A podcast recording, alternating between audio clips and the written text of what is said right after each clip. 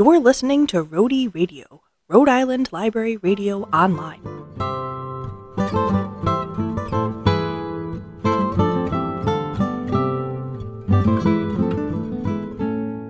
I am your host, Emily Goodman.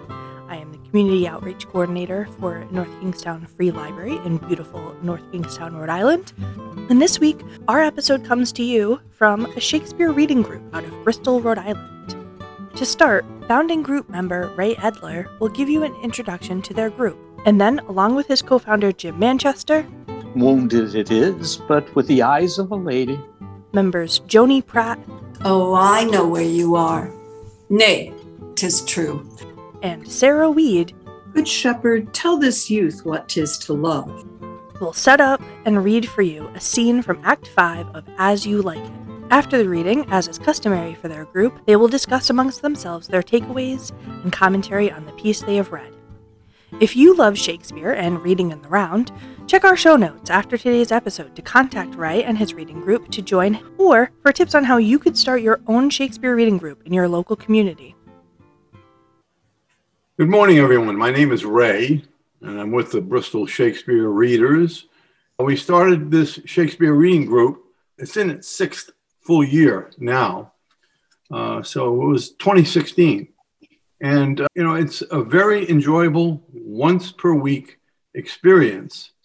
And when we started it, we did so in the spirit of global Shakespeare reading groups that once existed in many more numbers than they are right now. It is an oral tradition. And I think our spirit is that very much. Uh, Shakespeare's written word is codified speech. Shakespeare is full of speeches and lines. And so each week we read, speak in community, and discuss on various stops what was the meaning of the passage that we just read. Every once in a while, someone will raise their hand. They'd be called upon to ask a different question or to give an opinion on something. So we are very much kind of an open mic on, on Shakespeare and what he has given to us over four hundred years ago now.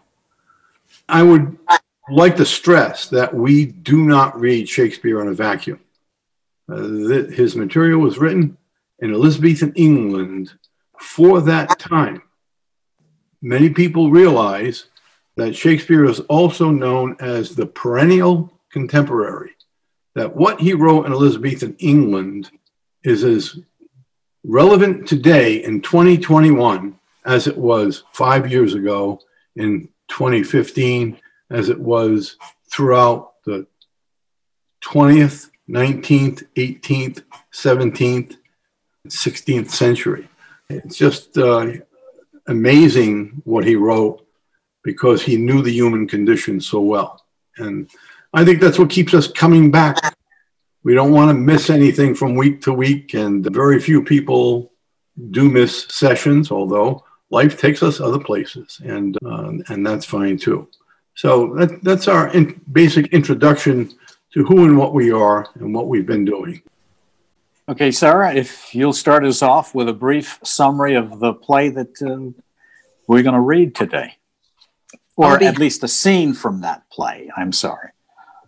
I'll be happy to. In the comedy we present today, As You Like It, Shakespeare works with the themes of deception, thwarted love, and the destinies of women.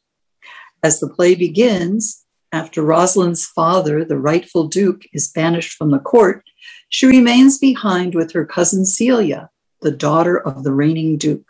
Rosalind's father has escaped to the nearby Forest of Arden, where he has set up his camp with a band of followers. At the court, Rosalind secretly falls in love with a visitor, Orlando.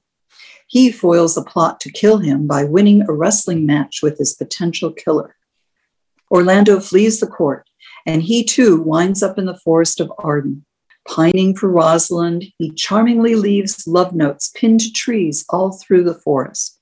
Rosalind is soon banished from the court, and taking on the protection of the male role of Ganymede, she heads for the forest. Celia decides to go with her in the guise of the shepherdess, Aliena. In the forest, Ganymede soon finds the love notes left by Orlando and convinces him to practice his wooing tactics on him. Orlando does not realize that he is actually wooing Rosalind, who is totally entranced by his technique. Meanwhile, the plot is further complicated by the fact that Phoebe, a local shepherdess, falls deeply in love with Ganymede, convinced that Rosalind is a man. On the other hand, Phoebe is avidly pursued by Silvius, a shepherd whose love she cruelly rejects. A third couple is set up when Celia meets Oliver, Orlando's brother, whom he recently saved from the attack of a lioness. Love at first sight overwhelms them, and they decide to marry. On the day before that wedding, and still posing as Ganymede, Rosalind assembles Phoebe, Silvius, and Orlando, and she proceeds to arrange some surprising pairings. Joni, if you will, can you give us some information on each of the four characters that we're going to hear from today? Yes, in Act five, Scene two, Rosalind is independent-minded, good-hearted, and clever. She is in love with Orlando. Rosalind disguises herself as a male, Ganymede, so she can tutor Orlando on how to be an attentive lover. Orlando has no gentleman education, as he has been raised by his neglectful brother. Orlando risks his life to save his friend from a lion, and Orlando's arm gets injured. Orlando is in love with Rosalind. Phoebe, a shepherdess, thinks a lot of herself. She falls in love with Ganymede, who is not a man, but a woman in disguise. Actually, Rosalind. Silvius is a shepherd who is head over heels in love with Phoebe. By way of giving you some information about the actual scene that we're going to read, this is a, a synopsis of that scene, uh, Act five, Scene two. Rosalind, disguised as the handsome youth Ganymede, meets with Orlando, who is lovesick over Rosalind. Ganymede is supposedly trying to cure Orlando of his lovesickness, but Orlando tires of Ganymede's efforts. Ganymede tells Orlando that he can do magic by making Rosalind suddenly appear, and that Orlando can marry Rosalind at the wedding of his brother Oliver and Celia the next day. The shepherdess, Silvius, and Phoebe enter. Phoebe has rejected Silvius because she loves Ganymede. Rosalind, Ganymede promises Phoebe that if he marries any woman, it will be Phoebe. But if Phoebe finds that Ganymede will not marry any woman, Phoebe must marry Silvius. Phoebe agrees to this. And now, Act five, Scene two, As You Like It. Oh, my dear Orlando, how it grieves me to see thee wear thy heart in a scarf. It is my arm. I thought thy heart had been wounded with the claws of a lion. Wounded it is, but with the eyes of a lady. Did your brother tell you how I counterfeited to swoon when he showed me your handkerchief? Aye, and greater wonders than that. Oh, I know where you are. Nay, 'tis true. There was never anything so sudden but the fight of two rams and Caesar's personical brag of I came, saw, and overcame. For your brother and my sister no sooner met, but they looked. No sooner looked, but they loved. No sooner loved, but they sighed. No sooner sighed, but they asked one another the reason. No sooner knew the reason, but they sought the remedy. And in these degrees have they made a pair of stairs to marriage, which they will climb incontinent, or else be incontinent before marriage.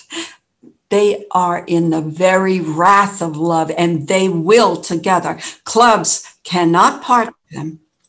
They shall be married tomorrow, and I will bid the Duke to the nuptial. But oh, how bitter a thing it is to look into happiness through another man's eyes. By so much the more shall I tomorrow be at the height of heart heaviness, by how much I shall think my brother happy in having what he wishes for. Well, then tomorrow I cannot serve your turn for Rosalind. I can live no longer by thinking. I will weary you no longer with idle talking. Know of me then, for now I speak to some purpose, that I know you are a gentleman of good conceit. I speak not this that you should bear a good opinion of my knowledge, insomuch as I say I know you are. Neither do I labor for a greater esteem that may in some little measure draw belief from you to do yourself good and not to grace me. Believe then, if you please, that I can do strange things. I have, since I was three year old, conversed with a magician, most profound in his art and yet not damnable. If you do love Rosalind so near the heart as your gesture cries it out, when your brother marries Aliena, shall you marry her? I know into what straits her fortune is driven, and it is not impossible to me, if it appear not inconvenient to you, to set her before your eyes tomorrow, human as she is, and without any danger. Speak'st thou in sober meaning? By my life I do, which I tender dearly, though I say I am a magician. Therefore, put you in your best array. Bid your friends, for if you will be married tomorrow, you shall, and to Rosalind, if you will. Look, here comes Phoebe, a lover of mine, and and Silvius, a lover of hers. Ganymede, you have done me much ungentleness to show the letter that I writ to you. I care not if I have. It is my study to seem despiteful and ungentle to you. You are there followed by a faithful shepherd. Look upon him. Love him. He worships you. Good shepherd, tell this youth what 'tis to love. Oh, it is to be all made of sighs and tears, and so am I for Phoebe. And I for Ganymede. And I for Rosalind. And I for no woman.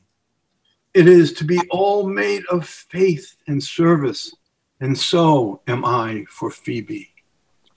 And I for Ganymede. And I for Rosalind.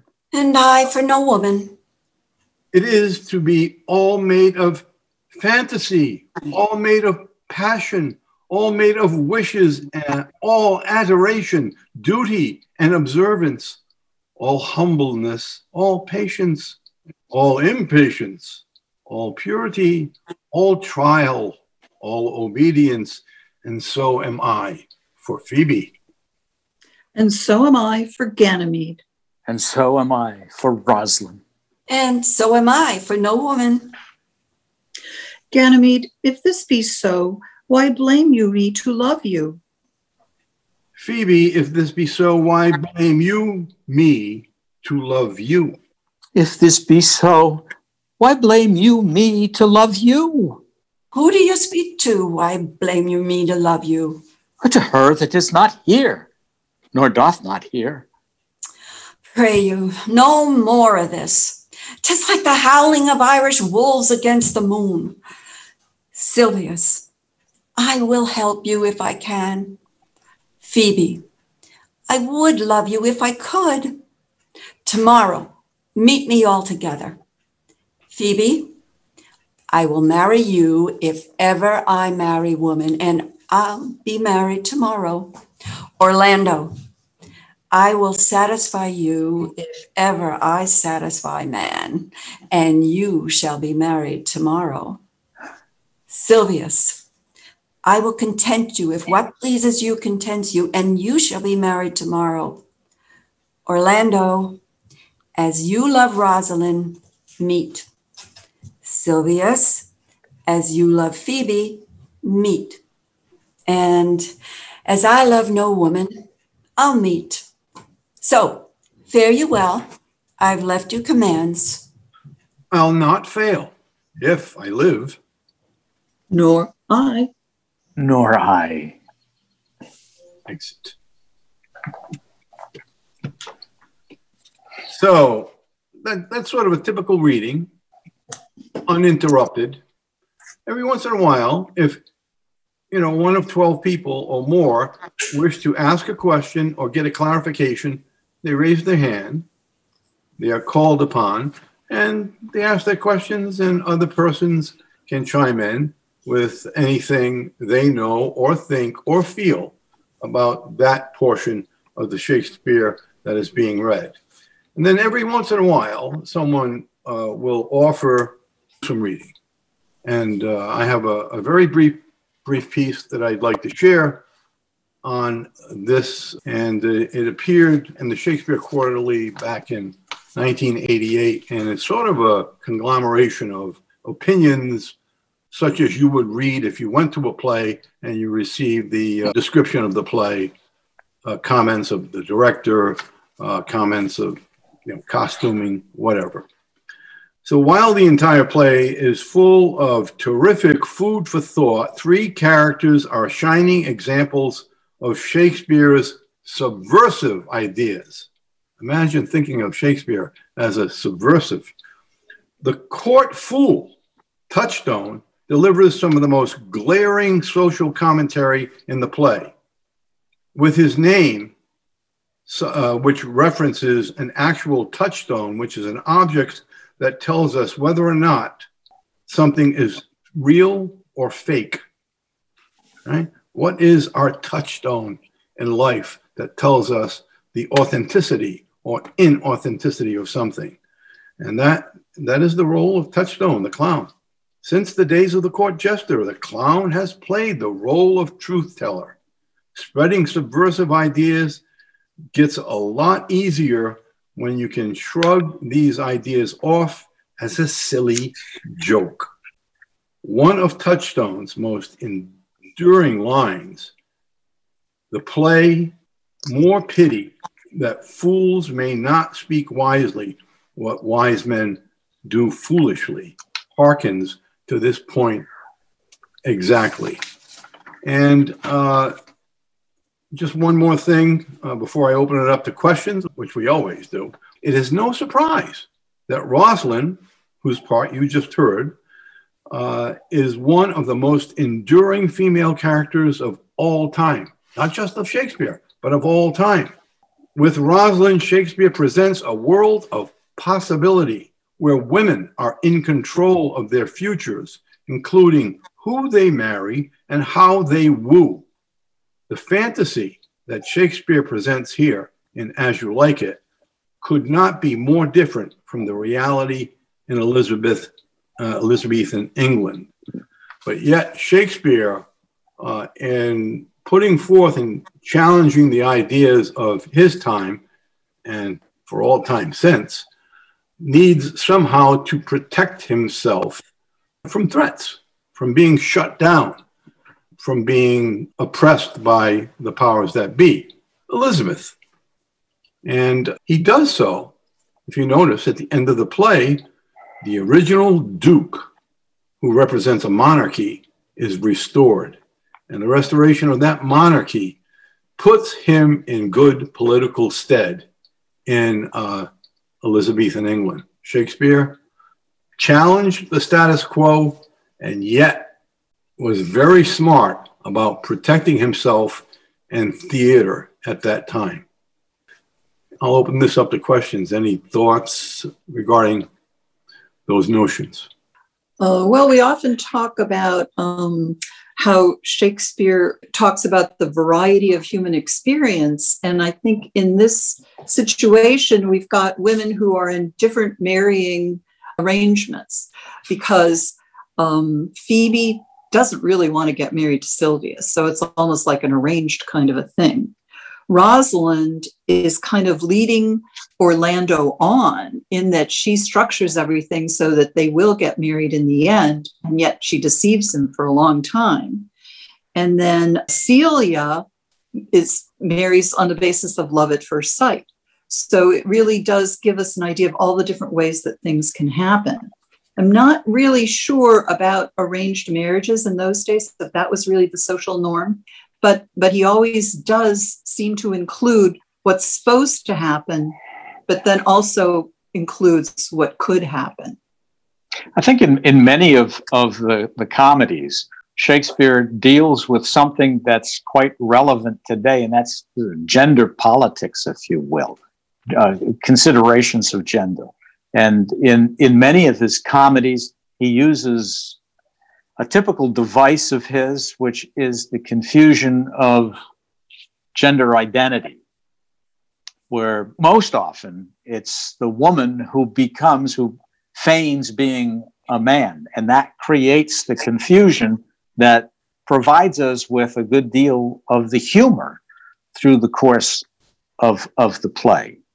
I think that's one of the things that, that draws me to a Shakespearean comedy, at least. Yes, and Rosalind as a man, disguised as a man, is doing things that, had she just been Rosalind, would never be able to do. She wouldn't be able to tell them to do this, to do that, or anything. Women didn't have a say in those days. So that's right. She she she, right. she becomes more powerful. Right. Yeah. She disguises herself and and is totally different.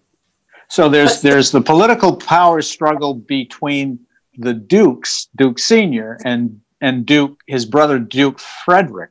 Also, initially in the play, the power struggle between Orlando and Um, Oliver, but also the power struggle between men and women that, you know, it, it, since time immemorial. Right. So it's an interesting and, to see and, how he plays that. And in The Merchant of Venice, they probably would never have listened to Portia if she presented herself mm-hmm. as a woman. I mean, she wouldn't probably even have the role of, of lawyer, you know, that she wouldn't even be in that arena. So that's really interesting that it does show up in other plays too. The other thing that I really like about this scene is the language structure that he uses, that whole um, interchange about an I for Ganymede, an I for, for Phoebe, an I for uh, mm-hmm. Rosalind, you know, that they're all kind of chiming in, and, and you and you get that that kind of buy-in from them, as well as, you know, it's kind of a little funny that it that it's so structured and and they're just saying the same thing over and over and over again. I'd like, like to speak to the part that Joni read, Rosalind. How did she get to where she was in order to make her own decisions? Because that was not going to happen at the court. At the court, when Duke Senior was us- usurped by his brother Frederick, Frederick began to tell Rosalind how to live her love life, her married life, and what she was going to do. But Rosalind decides, I don't like that. I want it to be As I Like It, the name mm-hmm. of the play, As You Like It. So what does Rosalind do? She packs up and she leaves. She becomes a refugee. And this, if you read the whole play, which is beautiful, is all about refugees in the Forest of Arden, who rather than stay under an authoritarian usurper, Frederick, one by one, and two by two, and three by three, they desert the court. And uh, uh, I'm not going to give the end. I don't want to be a spoiler, but uh, Duke Frederick realizes that, hmm, maybe I've done something wrong here. And well, you know, Shakespeare wrote long, long before the founding fathers of the United States, and, and wrote their their treaties, their, their political tracts. And and it's interesting that he chooses Um, to send his characters to Arden, where, as opposed to the court, the rules suddenly change because there's a sense of freedom. Everybody suddenly feels free. It's the and, and that I, to me is the equivalent of what's going to happen uh, in seventeen seventy-six when Americans break away from.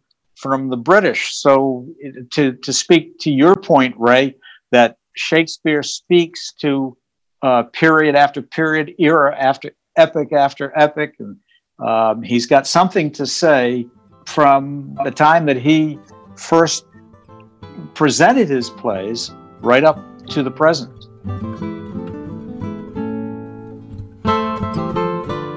We hope you enjoyed this week's Spotlight on Local Voices in Rhode Island from Rhodey Radio. If you have an idea for an episode, email us at Rhodey Radio Online at gmail dot com or via the Contact Us page on our website, rhodey radio dot com. Rhodey Radio is a project of the Office of Library and Information Services and is made possible by a grant from the Rhode Island Council for the Humanities. Thanks for listening!